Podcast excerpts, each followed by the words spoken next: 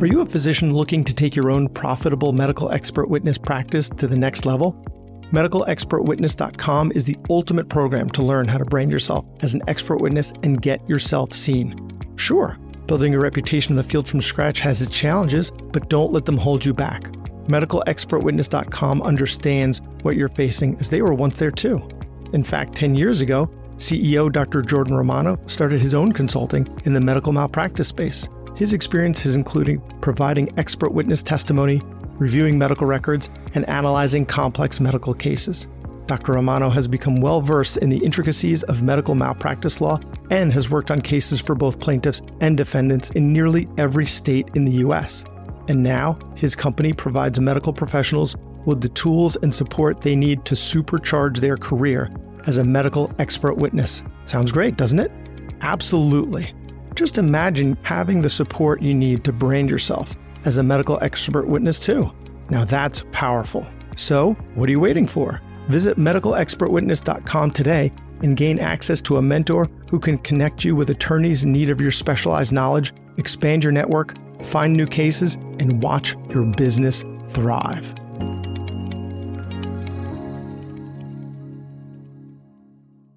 Our training as physicians can prepare us for a lot in life and in business. But running a startup or even working at one requires a lot of new skills and a tremendous mindset shift. Find out what that is and more on today's episode. Hey, this is Brad Block, host of the Physician's Guide to Doctoring. This is a personal and professional development podcast for physicians where we have experts on the show that try to teach us everything we should have been learning while we were memorizing Krebs cycle. Dr. Varun Verma, thanks so much for being on the podcast. Brett, thanks for the invitation. I'm very excited. Me too. Let's first talk about who you are. Like, tell us about your practice. What's your specialty, your training, and what are you up to now? I'm an internal medicine physician, board certified. I've been out of residency since 2012, and I've spent my career practicing as a hospitalist.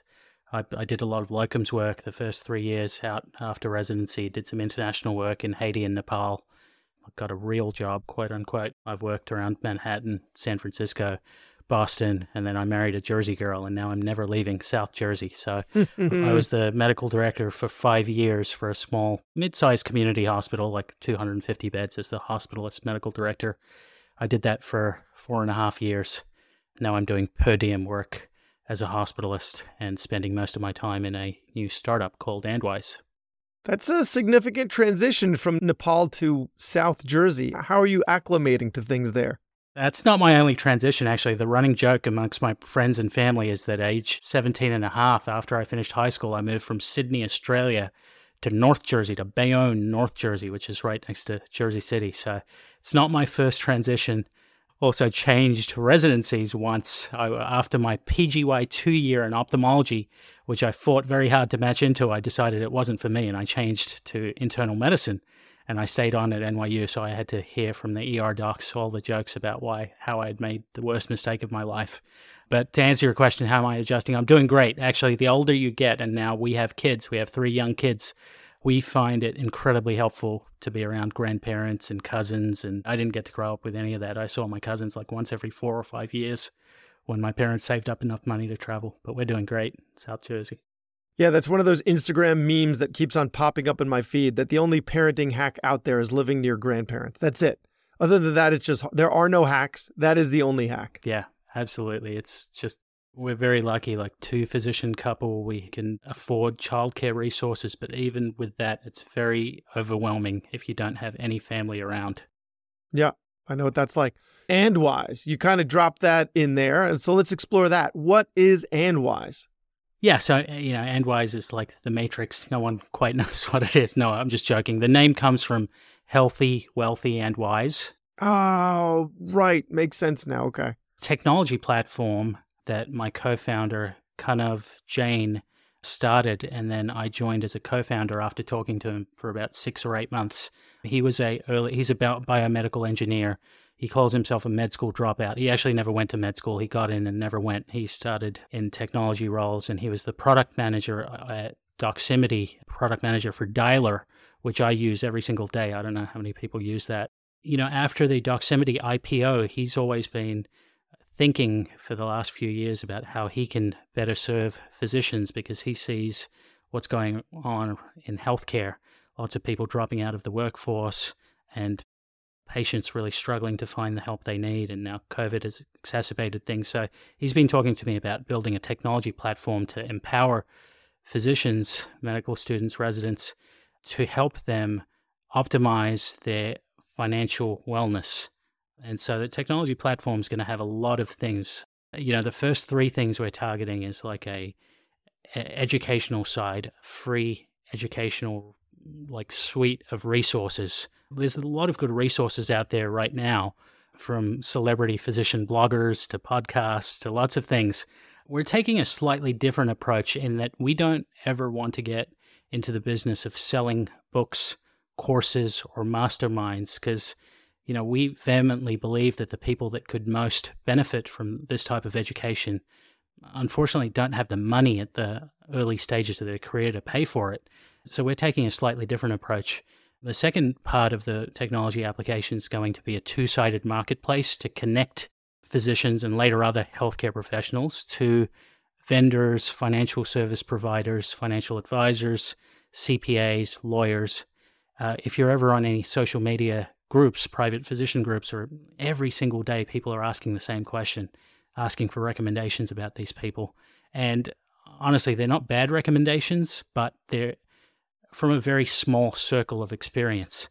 Same thing with sponsored professionals in these celebrity physician blog spaces. None of them are bad. I'm sure they've been vetted. You're not referring to anyone in particular. I'm not getting the sense that there's a There's a bunch of them. I think uh, to your point, there may be some secondary gain there. If you pay for some advertising space, then you get a spot on my website, or like that's how we establish a relationship. I'll pay for some from for some ad space, and then I'm hoping I get in your good graces. And by getting in your good graces, then I might be included in one of the trusted people lists. Like there's so you want to take the money out of that and so that your recommendations can be yeah. We're trying to create a very simple um, comparison grid for you. To compare people's uh, experience their credentials and hopefully their pricing as they become more comfortable with our platform so that you don't have to spend a full-time job interviewing people. I mean i'm so just from my own experience being married for seven years i'm so tired of interviewing the next person that we need to help us. I mean, jumping on a 30 minute Zoom call and then realizing at the end of that call that you're not a good fit is just a complete waste of everyone's time. After I finished residency, I did a lot of online dating. A lot of and one of the one of the things that I learned from all that online dating is you can tell very little about the person during from their profile. You just got to get to the date and then once you get to the date within the first like 10 seconds, you're like, "Well, this one date's going to be nice. Maybe it'll work out in a second and then 10 seconds you also know oh well i'd i'd really like to just turn around and walk in the other direction. This person seems to have misrepresented themselves. But now i'm committed to that date. I'm committed to the drink. I'm committed to the you know whatever. That's why i never did full meals. And you're saying the same thing like oh now i'm never going to get that half hour back. Like and now i'm going to find someone else to interview. It's like a lot of work. And you're trying to help people to minimize that time and effort. Yeah the third thing, really quickly, I wanted to talk about was the third thing that we're working on immediately is a almost like algorithmic nudges and personalized advice almost that again is out there if you're willing to read long form content about the steps you should take to optimize your own financial wellness when you're coming out as a new resident, like maximizing your retirement accounts, making sure your own occupation disability insurance is in place. If you have dependents, buying term life insurance, but none of it is personalized to people in a secure app where they can enter a little bit of information about themselves, where they are in their life timeline, and then it spits out algorithmic advice based on you know best practices that these professionals have helped us design. Because most of it is not that complicated and is not that nuanced. It really applies to most people in most, you know, most aspects. You're in the beginning of your career, you're mid career, you're towards the end of the career, you've got this saved up, you've got that saved up. Like there are a couple of things, a couple of check boxes. I've heard that referred to as like the 80 20 rule. You really only need to know 20% in order to get 80% of it right. And it sounds like that's what you guys are doing. You're like, listen, you could take care of the other 20% if you want, but you only really need to give us a little bit of information to help you get 80% right. Absolutely. Oh, that's fantastic. I'm a little curious though, where's the income going to come from? It sounds like you're giving a, giving a lot away for free. Yeah. Where's the revenue going to come from? Yeah. So for this two sided marketplace, for the financial service professionals, the lawyers, the CPAs, you know, we have a free listing tier for them to enter very basic information in.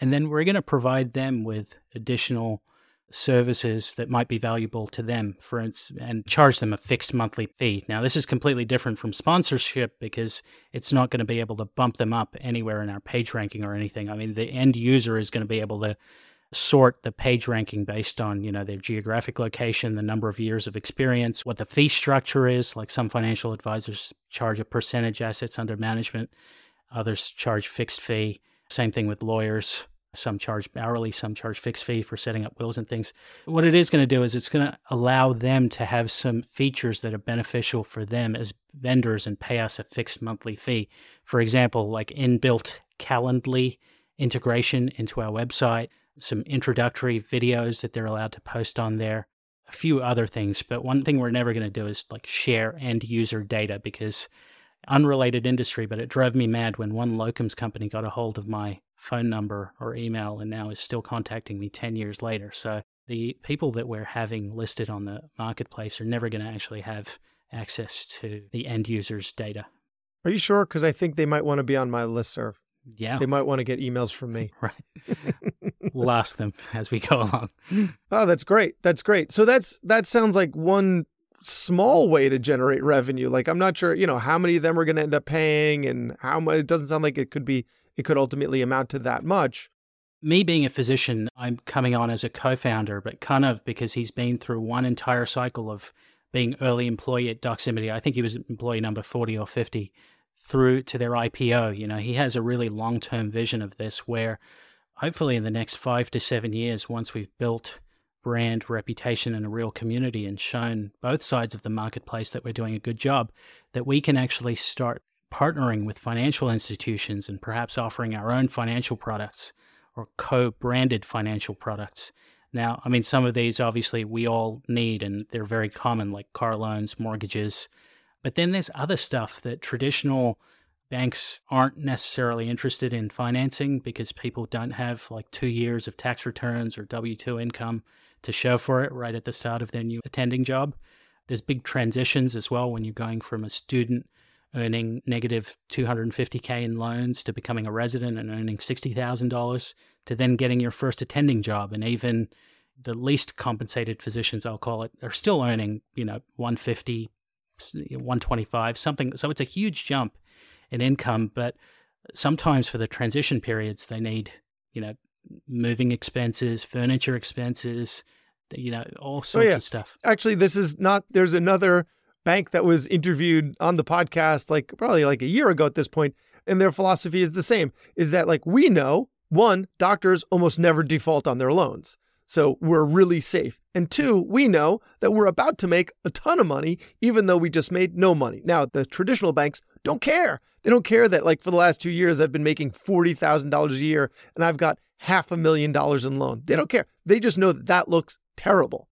But you know, and I know what's coming for that person financially. And so we know that that's a very low risk person to loan money to, even though the books might say otherwise. But they're not for them, for the banks. They're willing to say, you can have a physician mortgage. And that's kind of like, in like an automated system. Like, is there someone I can talk to? You can have a physician mortgage. That's actually like also that's the, mostly for people's primary homes, right? And you can do it once, and you, can't do it a lot of times for other stuff. So ah, so you're going to be getting into real estate investing too. I mean, we don't plan to. We'll see. We're trying to delight our end users and solve problems for them so that they can continue to practice medicine on their own terms, however they want to do it. You know, some people are clinical, some people are non clinical, some people are scientists, but I think, at least from what we see, there's no integrated technology platform that does this. That's the touchdown hub for where you go if you want to optimize your financial wellness there's a lot of good parts that everyone's built out. They're happy with their own little niche. You know, they're doing incredibly well. I mean, there's peer to peer lending platforms, there's like profession agnostic things, right? Like the big companies like Mint and Personal Capital and SoFi, and they have nothing to do with physicians specifically or health or high income healthcare professionals, dentists, podiatrists, whatever. But they're happy as clams. You know, they're doing well in their own businesses. Yeah. Know. They don't need to bother with us because aren't that ultimately there aren't that many of us. So what have you learned so far about being in a startup? What are some big takeaways? I have been a startup co founder before. In 2015, while I was living in San Francisco, I had a 0.5 FTE position at UCSF, 0.5 full time equivalent position as a nocturnist. And I was doing a unaccredited global health fellowship, which just meant that they let me go and work with one of their partner institutions overseas and be a senior clinical advisor to them. And I was starting this startup.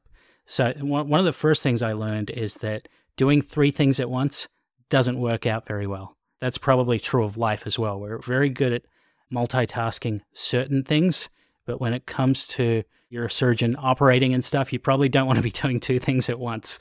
So, same thing with startups. I think you have to be incredibly focused. It doesn't mean that everyone has to be a co founder or come on full time. There are advisory roles and things like that, or consulting roles. You can come on part time, do set tasks. But if you're going to come on as a co founder, like I did in 2015 and like I have now, you really have to go all in. And so this time around, I, I resigned from my medical director position. And I've, you know, I used to work 12 to 16 shifts a month. And now, just so that I can maintain my medical license, I'm working like five shifts a month, changed to per diem.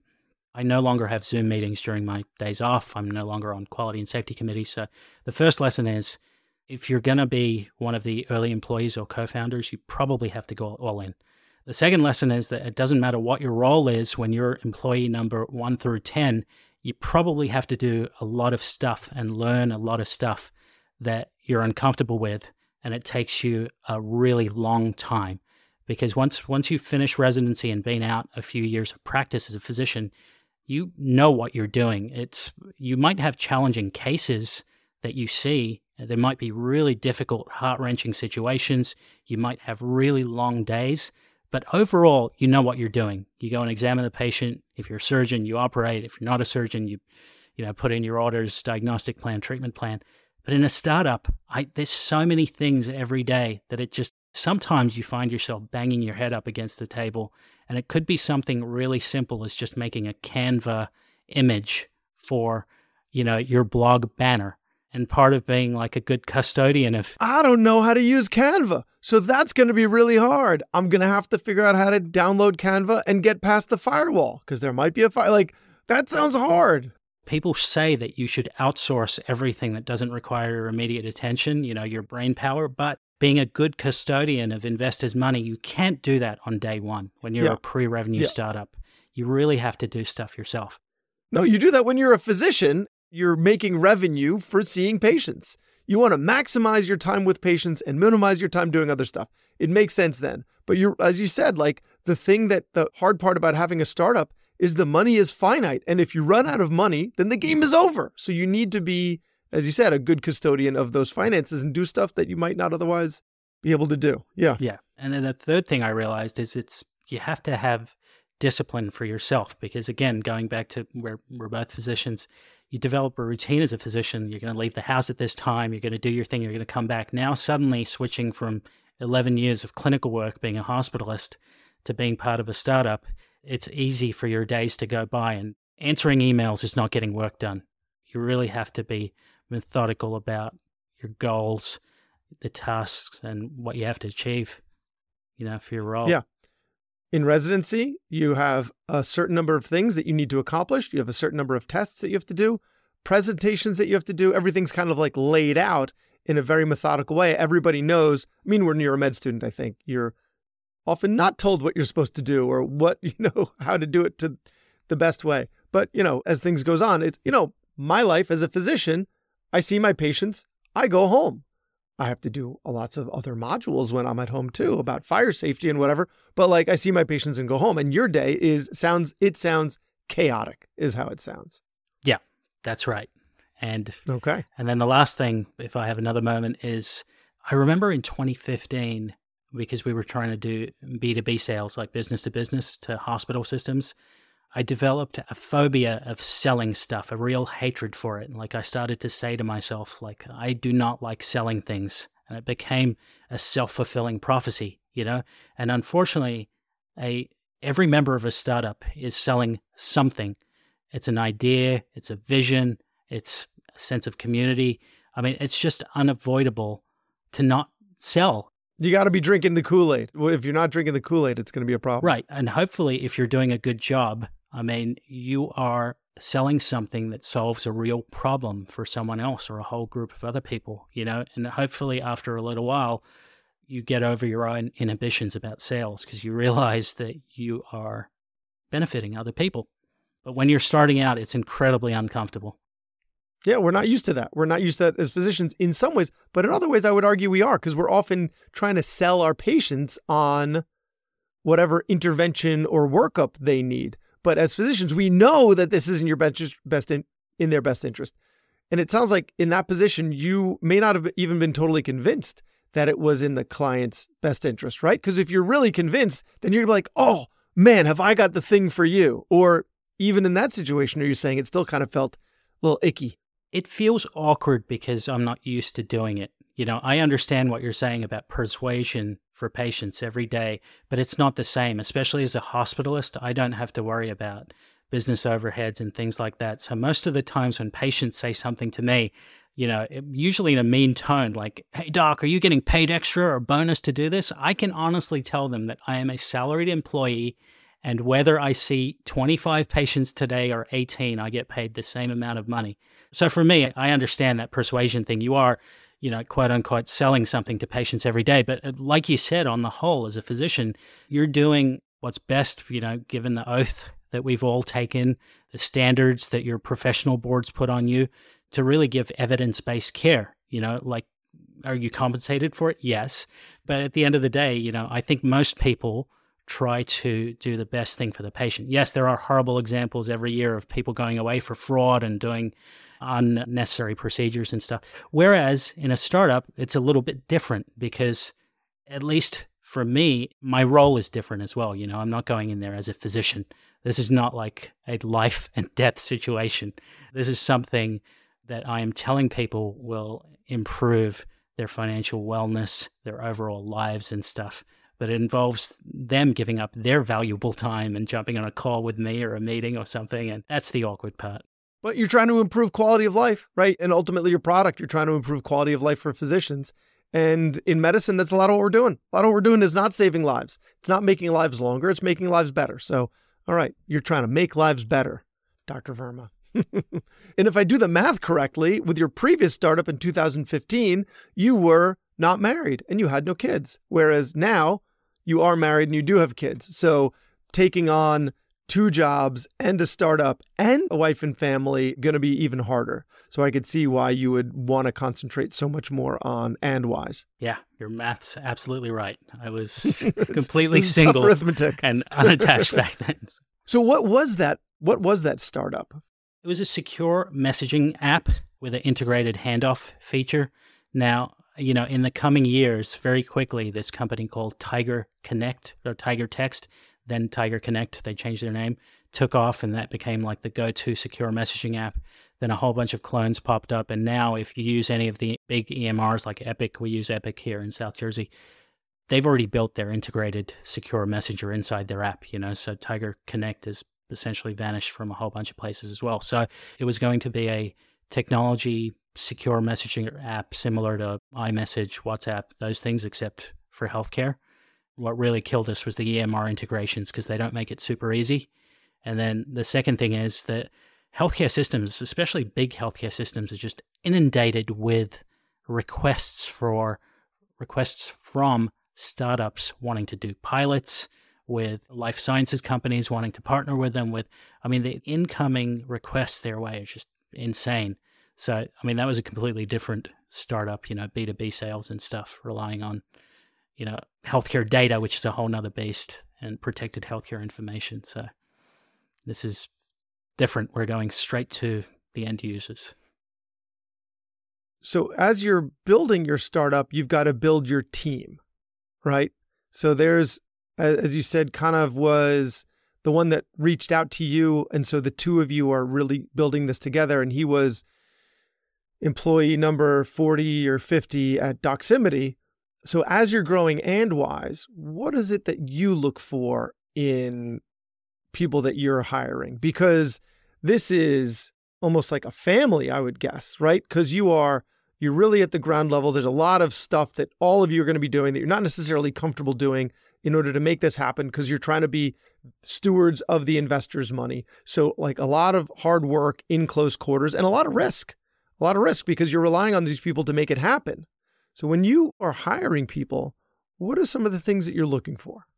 The first thing is, are we going to get along personally? Because you have to spend so much time with people. I mean, you know, going back to the healthcare field, there's so many, you know, physicians that are like technically excellent and kind of off-putting and quite mean. It's because they haven't listened to my show. It would help. It would help. Absolutely. Yeah.